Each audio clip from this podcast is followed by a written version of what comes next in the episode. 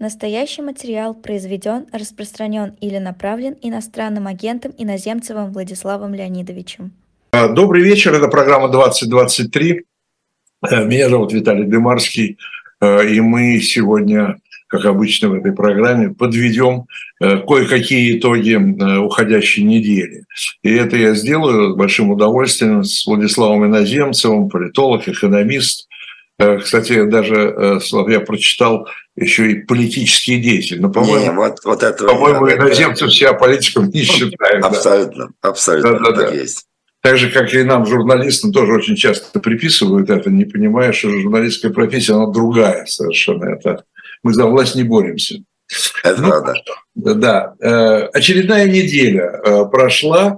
Нет ли ощущения, э, ну, не скажу, что какой-то большой шаг, но какие-то какие наметки Э, вот движение в сторону, а дальше уже можно слова выбирать, э, перемирие, э, прекращение огня, я имею в виду, конечно, Россию, Украину, может, еще что-то намечается. Это и те сигналы, которые идут из Америки, правда, пока не от государства, не от государства, да, а скорее такого от общественных деятелей. Вот эта статья Саймона Шустера, да, Украина, между прочим, да, э, выступление Залужного, главнокомандующего Э, который, по-моему, не прочь и, возможно, станет и верховным главнокомандующим.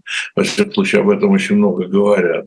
Ну и Россия, она э, через день там э, то МИД, то Песков, значит, говорят, да, мы, мы готовы к переговорам, мы готовы к переговорам. Понятно, что все говорят, наверное, о разных переговорах и на разных условиях, но тем не менее, тем не менее, это возможно?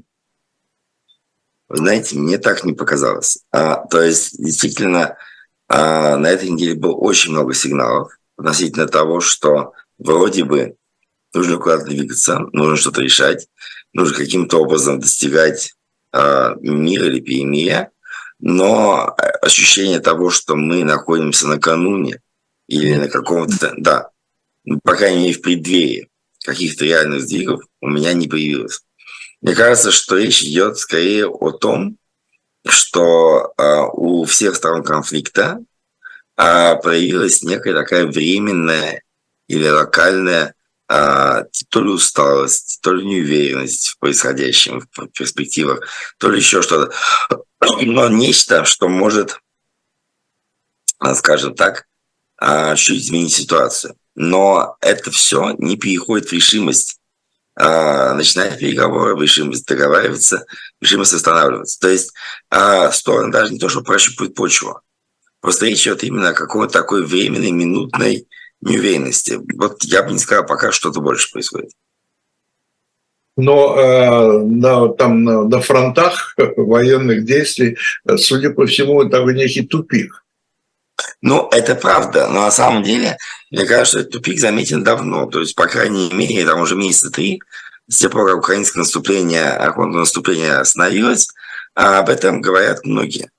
И ну, я бы даже сказал, что а, разговор о том, что нужно договариваться, что нужно какое-то примирение, корейский вариант, еще что-то подобное. А в Америке эти разговоры идут уже как минимум с весны.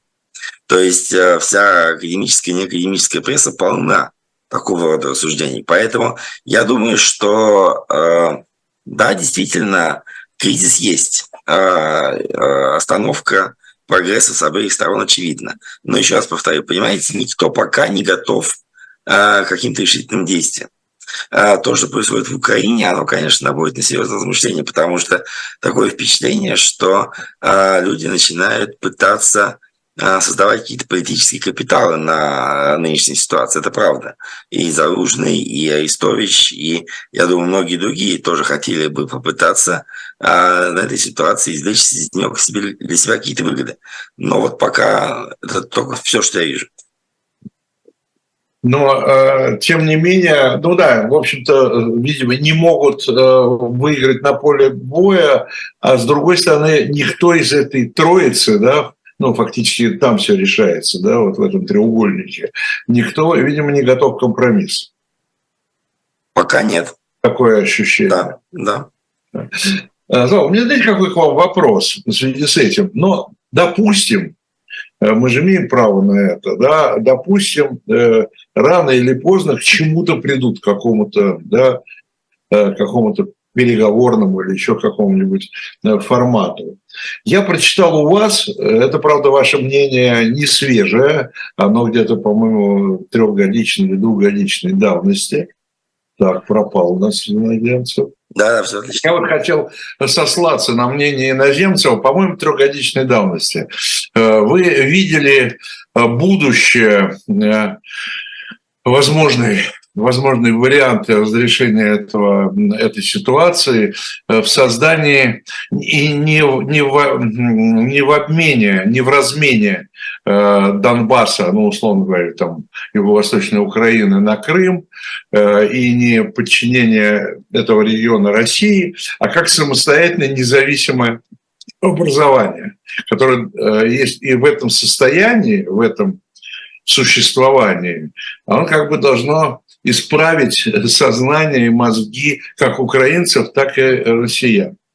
Да, что э, вот отдельная, отдельная, отдельная формирование, отдельная ну, не знаю, как республика, не республика, Нет. да, вот это юго-восточная, да? Я такого не помню, скажи прямо. Верно, а, я прочитал. Нет, смотрите, у меня было два э, мнения на эту тему. А в свое время, когда состоялась оккупация Крыма, я сказал следующее, что, в принципе, а, единственная ситуация, в которой международное сообщество могло бы признать а, изменения в территориальной устройстве этого региона, было бы то, что Крым был провозглашен а, Крымско-Татарской республикой как государством отдельного, не имеющего государственности народа, а и в этом качестве мог бы каким-то образом взаимодействовать там с Россией, с Украиной и так далее.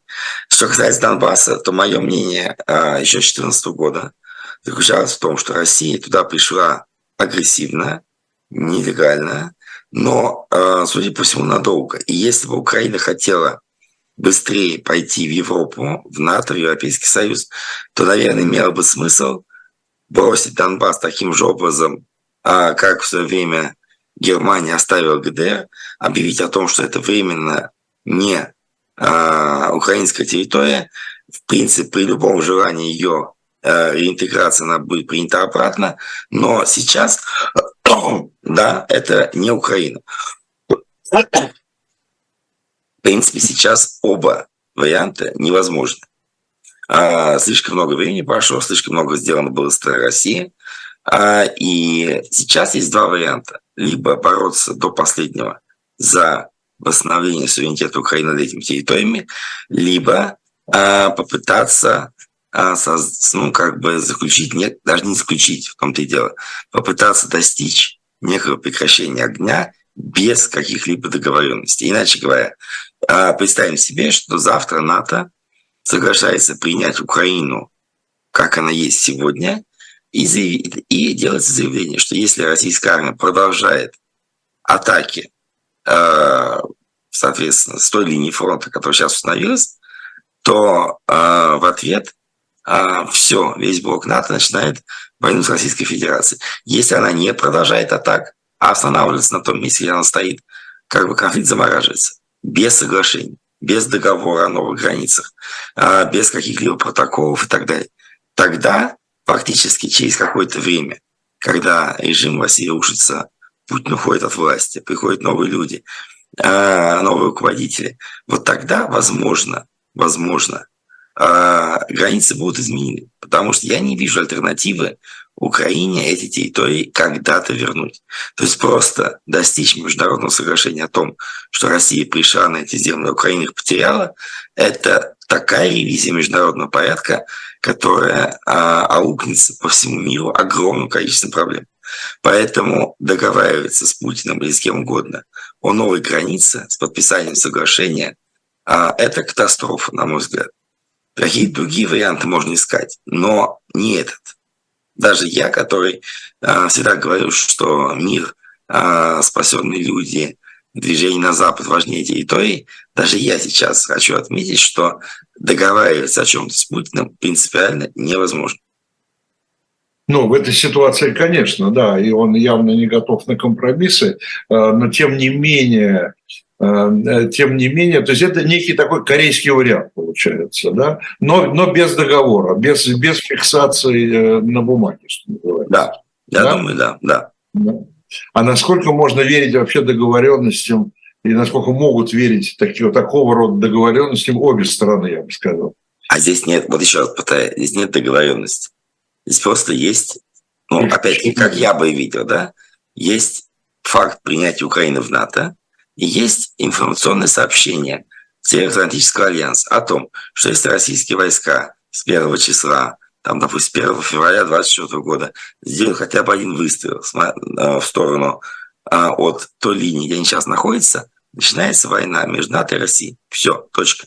Никаких договоренностей. Просто вот есть такое сообщение, одностороннее. А, Украина член НАТО. А, в каких границах, не важно, она член НАТО. И просто есть формулировка, что военные действия прекращаются. Кто их возобновляет, получает конфликт с НАТО. Я думаю, что Путин такие условия удовлетворили, на самом деле, потому что он рассказал о победе, о коридоре в Крым, о новых территориях, а ему-то это результат войны, и вся война нужна чисто лично, для сохранения своей власти. А он не думает о том, что будет, когда он уйдет, ему плевать на это.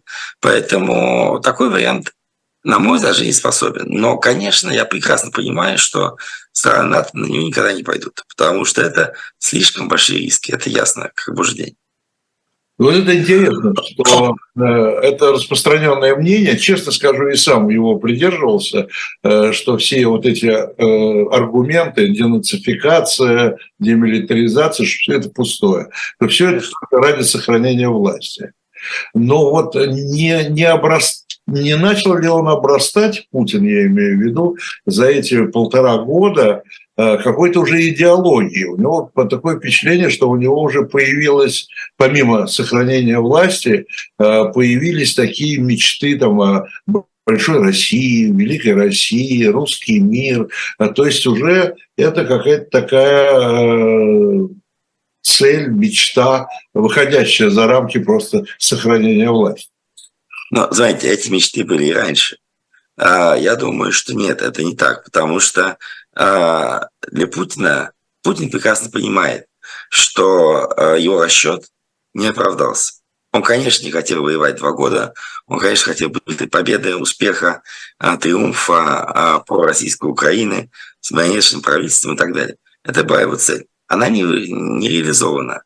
Поэтому сейчас, я думаю, все эти идеологические рассуждения – это только прикрытие а, того, что происходит на самом деле. А, Путин и раньше говорил про русский мир, про цивилизацию, про православие и прочее. Идеологии нет. Есть только понимание того, что а, война дала ему очень много для контроля над обществом. Не будь войны, не было фактически чрезвычайного положения. А, не так легко принимались бы законы. А, любого оппонента нельзя было бы отправить нам на 7 лет за решетку за оскорбление, дискредитацию армии и так далее. То есть для Путина состояние войны – это состояние чрезвычайное, которое ему всегда выгодно. Поэтому он не против того, чтобы война шла долго, но а, практически, скажем так, долго, недорого, без особых жертв, и тогда это для него идеал. 10 лет войны, которую он будет пугать население, под которым будет списывать под распил огромные деньги, это очень хорошо. Если бы не было огромных потерь, если бы не было а, внешнеполитического а, ужасного положения и так далее. То есть на сегодняшний день Путин взвешивает, что для него выгоднее – война и сохранение абсолютной власти, а или а, перемирие, а, какое-то временное прекращение войны и и вот что тогда? Что тогда на, на чаше весов во внутренней политике? Никто этого не знает. Ну да, но перемирие же тоже можно подать как победу. Оно будет подано. Я сам писал еще прошлой осенью о том, что э, Путин может легко приходить войну хоть завтра и сохранить власть и так далее. То есть, когда я слышу постоянно от наших друзей о том, что э, победа Украины или даже остановка войны это для Путина поражение, крах и так далее. Нет, отнюдь. А Путин сохранит власть сегодня, он возможно, имеет возможность сохранить сегодня власть фактически в любой ситуации. Как бы война не, не развивалось. Но тогда получается, что э, вот эти вот разговоры о перемирии, о готовности к переговорам, это продиктовано, то есть война ему не мешает, но это продиктовано, видимо, тем, что все-таки э, что все-таки хочется остановиться с потерями. Да? Все-таки потери, я имею в виду людей, потери людей в первую очередь. Ну, смотрите, от, отчасти потери людей, денег, э, экономического ресурса и так далее. А, и, безусловно, он прекрасно понимает, что а, Запад Украину пока не бросает и, скорее всего, не бросит. А поток вооружений, военной техники, помощи будет продолжаться. И, в общем-то, если предположить, что он будет продолжаться еще несколько лет, то на каком-то этапе баланс сил изменится не в пользу Путина. Поэтому совершенно очевидная осторожность и страх подсказывают ему, что вот сейчас есть некое состояние, которое может измениться, и измениться оно может, скорее всего, только, только к худшему. Поэтому, наверное, можно здесь зафиксироваться. Тем больше самому ничего не грозит. Тут много всяких моментов. Но он хочет, чтобы это было сделано а, с всем пиететом в отношении него, а, с тем, чтобы это завершение конфликта вернула а, многие прежние, э, скажем так, отношения, условия, договоренности, статусы в контактах с Западом в том числе. А, поэтому у него много хотелок, много. И добиться их удовлетворения сейчас крайне сложно. Смотрите, здесь последние, да, вот неожиданно все возникает, да, последние где-то пару дней э, очень активно обсуждается такая проблема ротации военных, да, ну, тех, которые на фронте, э, потому что э, они начали требовать, семьи начали требовать, выходили жены уже даже в каком-то таком количестве, типа, не один человек, а человек 20, по-моему, на какие-то, э, значит, пикеты, э, причем их не арестовали. Да, да. да.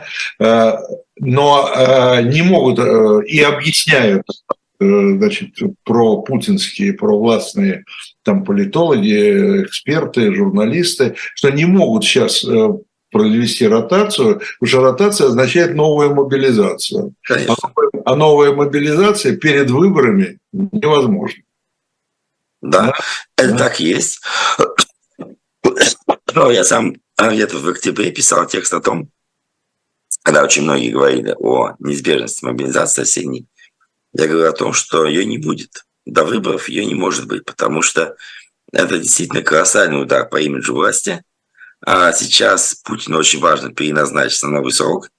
А, и это правда. До апреля месяца мобилизации не может быть, а, соответственно, ротации тоже не может быть. Это, э, ну, как бы факт, ее быть не может. Э, да. Люди, которые год на фронте, э, предполагаю, что они там пошли на несколько месяцев, они, я понимаю, в каком они состоянии, я понимаю, в каком состоянии семьи, но здесь власть явно не сделает уступок.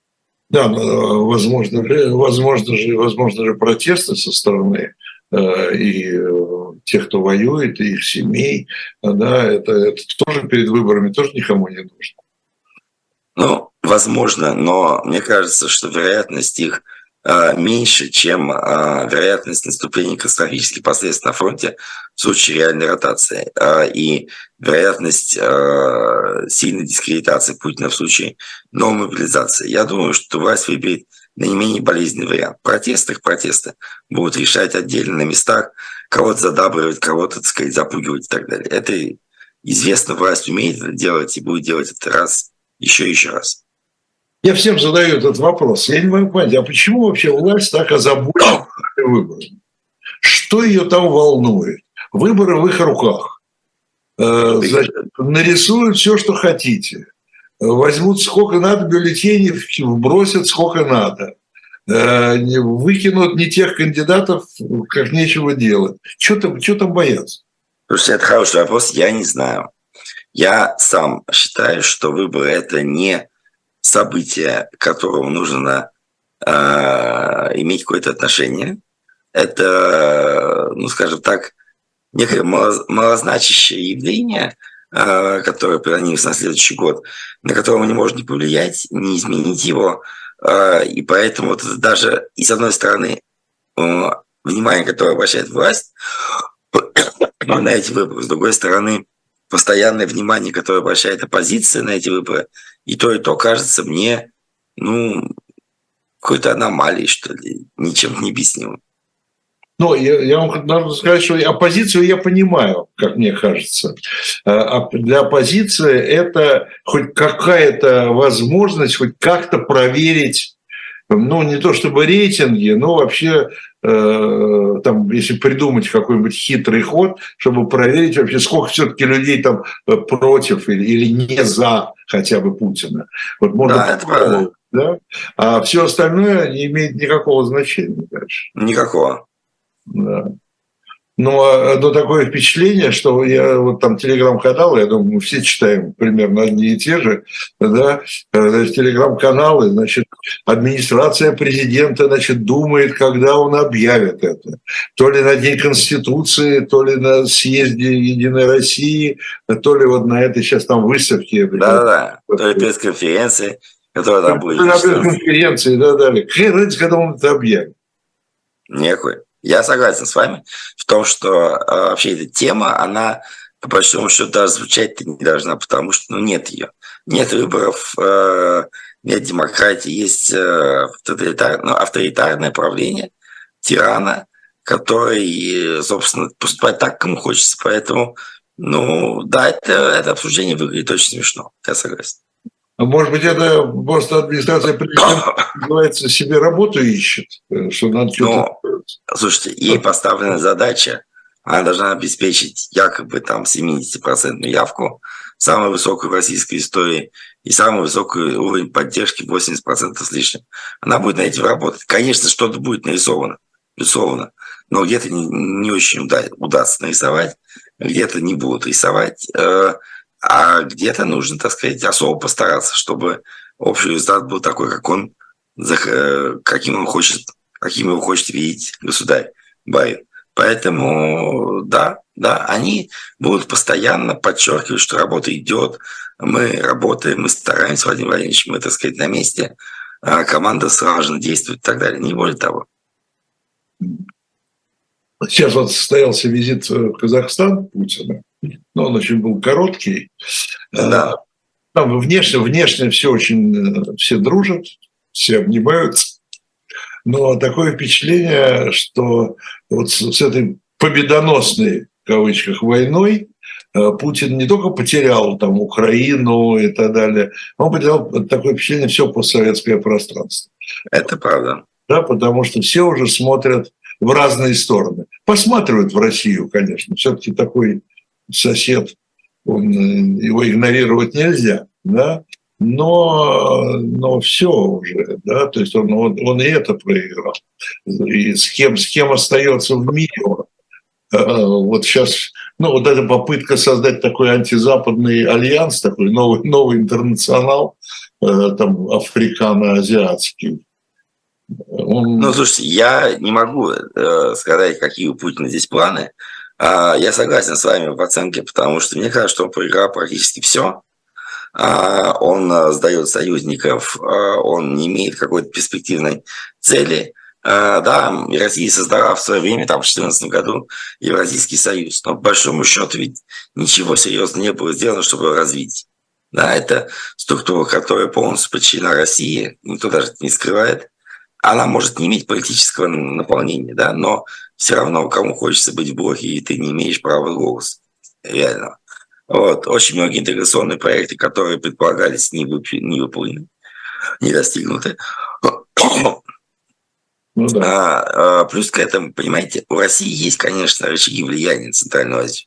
А, в первую очередь, это то, что, ну, это не относится непосредственно к Казахстану, а, это то, что в России огромное количество гастарбайтеров, и тем самым страна как бы контролирует отчасти экономики небольших стран Центральной Азии. Плюс к этому надо понимать, что Россия является и являлась долгие годы основным поставщиком вооружений в эти страны. Вся оборонная доктрина, вся построение армии, а, ее снабжение идет именно от России и делается по российским канонам. А, чтобы перестроиться на западные стандарты, этим государствам потребуется еще там минимум лет 10. Вот. Поэтому России там позиция достаточно серьезна. Но Россия не играет там значимой роли как инвестор, потому что значит, большая часть инвестиций в Центральную Азию пришла с Запада, даже не из Китая. Вот. А западные компании держат огромные активы а, в Казахстане. А казахское руководство с самого начала пошло на то, чтобы допускать иностранных инвесторов на ведущие роли, начиная с Тенгизского месторождения западники контролировали, контролируют многие казахские нефтекомпании. Это на самом деле дало огромный эффект. Казахстан сейчас добывает там в 3-4 раза больше нефти и газа чем в конце советского периода, в то время как Россия толчется на тех же самых показателях. Вот. Но при этом, а, конечно, регион крайне сложный. А, Западу не хватает решимости а, активно зайти в это российское подбрюшье и, так сказать, восточную окраину Китая, извините, западную. То есть вот стратегическое значение Центральной Азии, находящейся между Россией Китаем и исламским миром, да, Афганистаном, неспокойными регионами, оно Западом понимается, но э, никто пока не хочет вкладывать огромные средства и ресурсы в том, чтобы там закрепиться. Э, мы видели, что это пытались сделать, ну, как американцы в ответ на российские и китайские инициативы организовывали встречу э, президента Байдена со всеми пятью центральноазиатскими э, лидерами. То же самое делал Шольц в Берлине. Сейчас приезжал Макрон, только что Эрдоган. То есть, в принципе, внимание к региону огромно.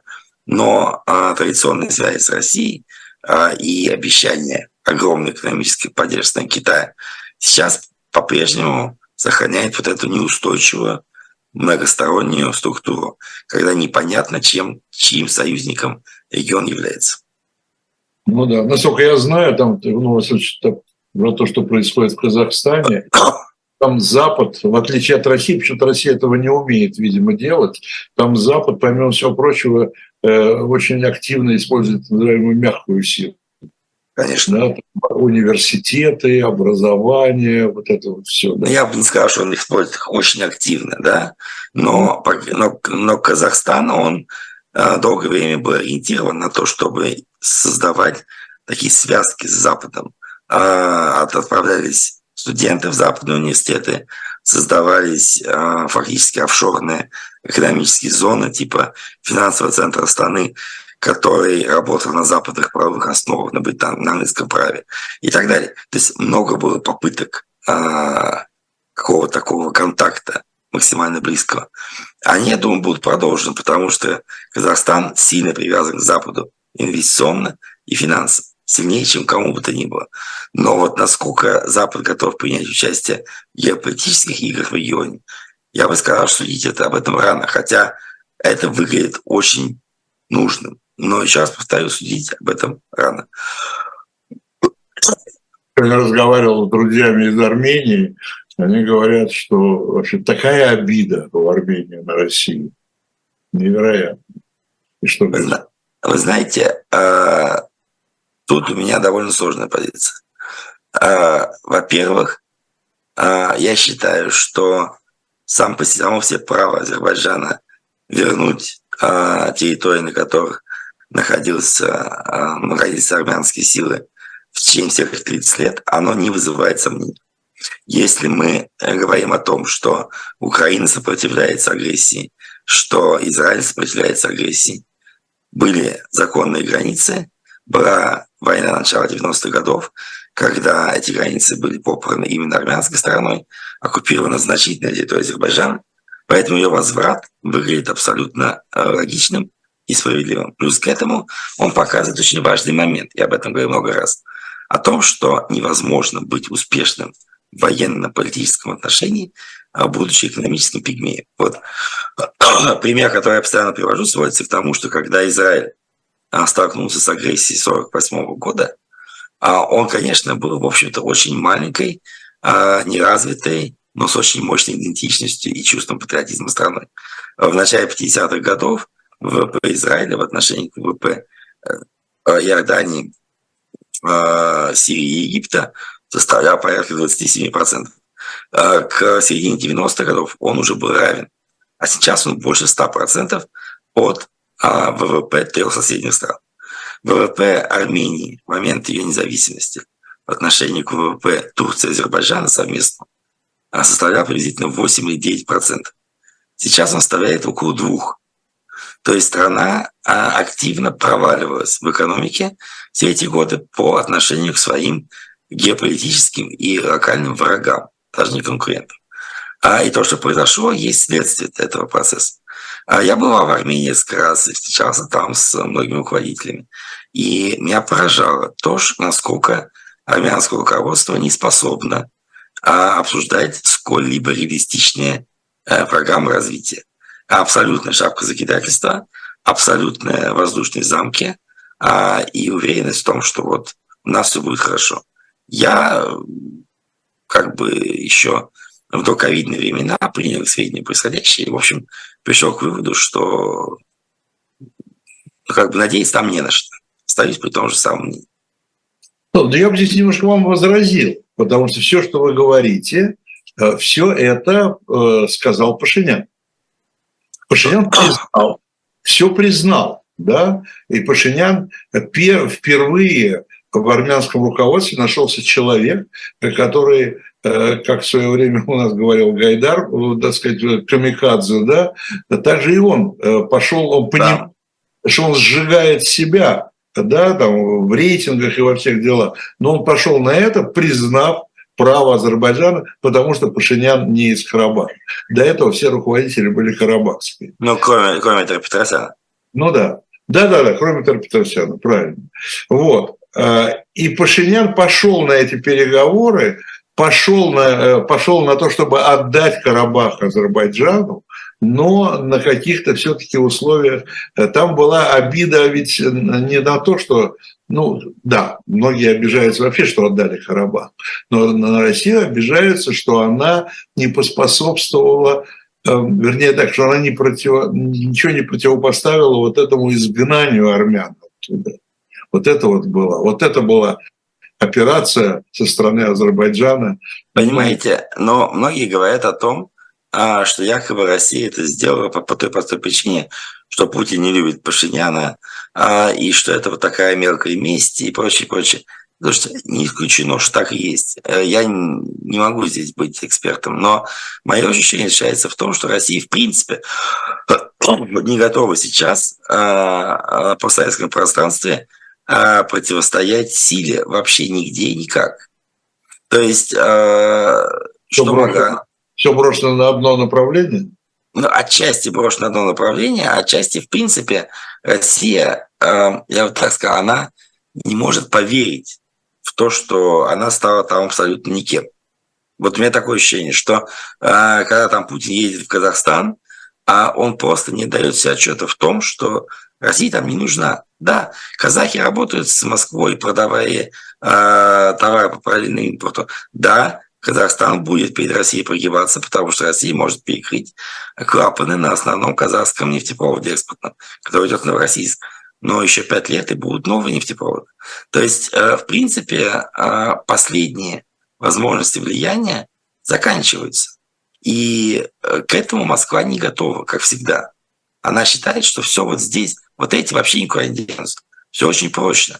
А, сказать, там можно набрать мигрантов, отправить их в армию, а послать в Украину. А то, что э, уже в Узбекистане судят узбекских граждан, участников войны в Украине, как наемников, сажая в тюрьмы, это новые тренды.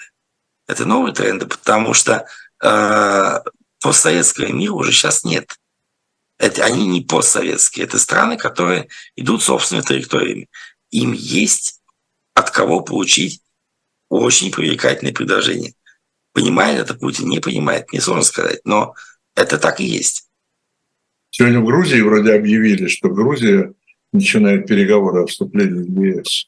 Ну нет, они начинают переговоры, она получила вроде статус кандидата, а начинает переговоры Украина пока, да, может а, быть. Ну начинает. да, а в Грузии уже да, на шаг вперед уже, правильно? Да, да, но... А вот это интересно, то, что вы говорите, что вы считаете, что Путин не осознает реальную ситуацию. Думаю, нет. Нигде сейчас. Путин живет в абсолютных иллюзиях. И в, если... в своем мире.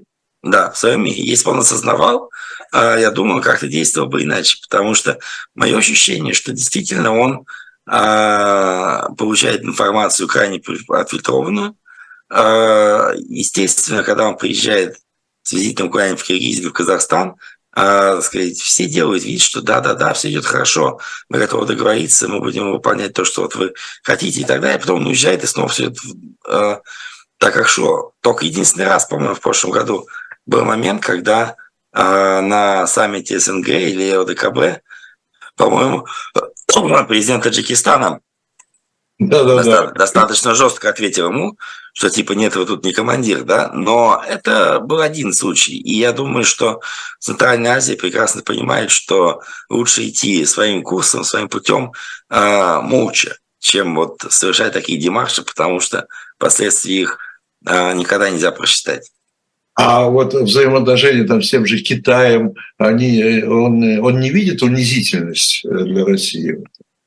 Ну, судя по всему, нет, потому что, видите, он же недавно рассказывал о том, как замечательно жилось, да, как замечательно жилось в Орде, э, как хорошо было, как фейк Александр Невский. На самом деле, я э, сам удивился этому э, выступлению, потому что, я не помню, лет 10 назад у меня была большая статья в Moscow Times в английском варианте, ровно на эту тему, где я говорю о том, что восхваление и канонизация Александра Невского, она не дает Путину покоя. То есть, что нужно продать ресурсы крепостных э, и земли на восток, а лишь бы сохранить возможность управлять, э, право получать там церковную десятину э, и иметь прочный такой легитимный ярлык. Вот это и была изначально, скажем так, рамка или задумка сотрудничества с Китаем, на мой взгляд. И ну, часто было сказано откровенно и прямо, то есть он не видит в этом ничего плохого. Он говорит, наоборот, я молодец, я спас нас от порабощения западной дороги. А ради этого можно отдать материально ну, практически все. Ну, то есть э, я не думаю, что он готов к тому, что Россия перестает быть европейской страной. Да? Что мы, он же все-таки себя европейцем чувствует, я не сомневаюсь. Я не знаю, кем он себя чувствует.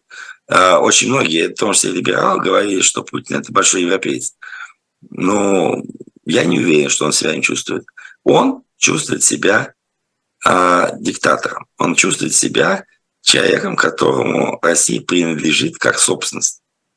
А для этого он готов, я думаю, будет пойти на любые соглашения, компромиссы, уступки кому угодно, а лишь бы эти кто угодно дал ему возможность ощущать и действительно быть собственником Российской Федерации, как а, некоего а, ну, экономического объекта. А, последний вопрос, э, Слав, э, последний вопрос, ну, у нас мало времени остается, но тем не менее, ваше впечатление, ваш взгляд вот на такой шабаш, который устроили, ну, не только европейские левые, но и американских, я понимаю, тоже.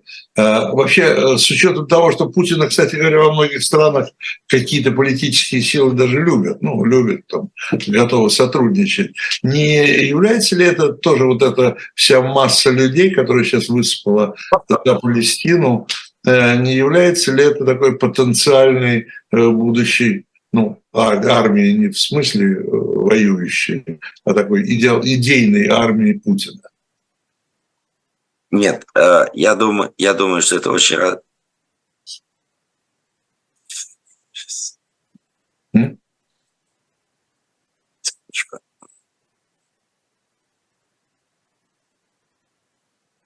Слышно, да? Я, я думаю, что нет. Я думаю, что э, все, что касается Палестины, Израиля, этого конфликта и ливанской идеологии, которая поддерживает Палестину, она это отдельное течение. Путин в данном случае э, ну, как бы даже рядом не стоял. Это совершенно разные вещи. Э, Путин может воспользоваться, как в свое время там, помните, пользовался, у него была попытка начать интервенцию в Сирию, чтобы стать снова, так сказать, пожатным борцом с терроризмом. Э, то же самое здесь. Это свой дискурс. Э, он идет помимо Путина. Это процесс, который вытекает из трансформации и безумного как бы коррозии левого движения и совершенно неадекватно понимаемой справедливости и права, и права человека, но так или иначе, а, еще раз, Путин здесь не находится рядом. Люди, которые поддерживают Палестину, не пойдут за Путиным. Это не его сила. Он ее не привел в движение. Но он просто хочет ее воспользоваться. Ну, самой ситуации. Э, вы знаете, опять-таки, я не, не понимаю, насколько он хочет ей воспользоваться. Судя по всему, он не против происходящего. Я не конспиролог, я не уверен и даже не думаю, что Путин был э, инициатором этой войны. Но она пришла ему очень кстати. Ему часто везет. Мы помним, когда поднимались нефтяные цены, когда возникают какие-то иные ситуации, конфликт внутри Запада и так далее. Вот это один из тех случаев. Ему везет. Этот конфликт помогает ему отодвинуть украинскую тему на второй план и, собственно говоря, в какой-то мере э, сгладить свои проблемы и найти, ну, как бы некий громотвод для многих. Спасибо большое. Это был Владислав Иноземцев, политолог, экономист. И до встречи через неделю. Посмотрим, кто, кому повезет на следующей неделе. Спасибо, Виталий. Да, успехов. Пока.